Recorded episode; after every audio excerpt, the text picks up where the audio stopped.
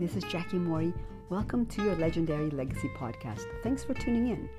Today, I'd like to talk about law number two in Dan Sullivan's book, The Law of Lifetime Growth. And law number two says, always make your learning greater than your experience. I'll be right back with a couple of stories. Okay, what does he mean when he says always make your learning greater than your experience? Well, let me give you an example.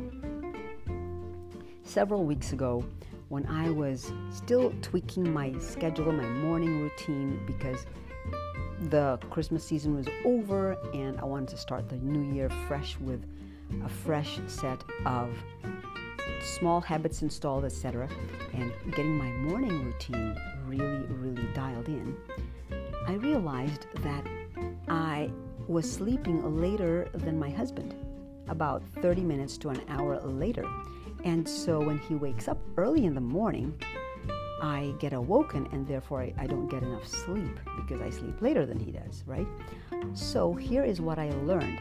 What didn't work for me is going to bed later than my husband and watching educational videos or reading books, etc., or getting my mind activated towards the end of the day.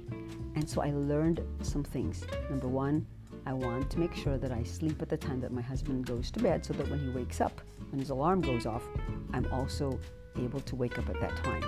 Secondly, I also learned that I could dial into my morning routine that much better when I'm in sync with his schedule.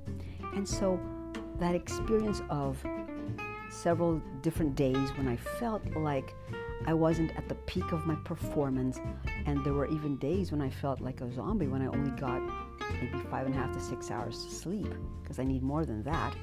And I said, okay, what can I learn from this experience? What can I learn from these days of experiences? Well, I learned that I can tweak my schedule and therefore be able to make the most of my day, be very productive.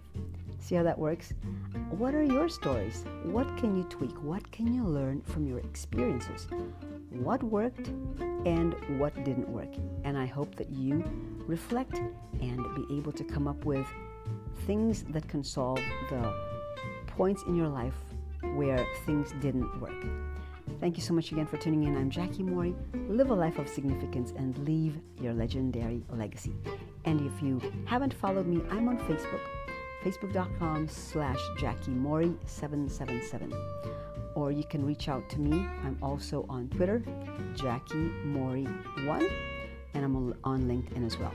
Thanks so much and look forward to connecting with you again soon.